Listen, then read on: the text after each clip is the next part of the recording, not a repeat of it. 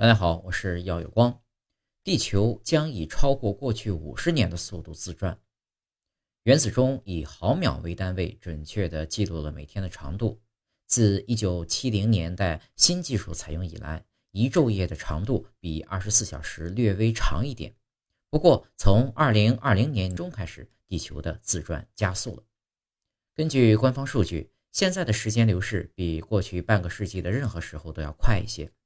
据《每日邮报》撰文报道，如果此前的地球自转一圈需要八点六四万秒的话，那么现在这个数字变小了。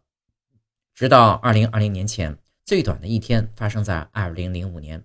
不过，这一记录在过去的十二个月中被打破了二十八次。就在二零二零年七月十九日，这一天比完整的二十四小时短了一点四六零二毫秒。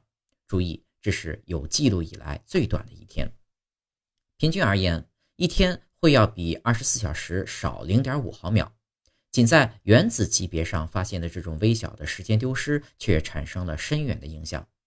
世界各地的测时人员正在讨论是否应该及时删除一秒，以适应这一变化。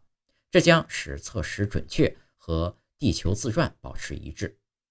自一九七十年代以来，总共增加了二十七个闰秒。以使原子时与太阳时相一致，这是因为卫星和通信设备依赖于与太阳时完全一致的时间，而太阳时则取决于恒星、月亮和太阳的位置。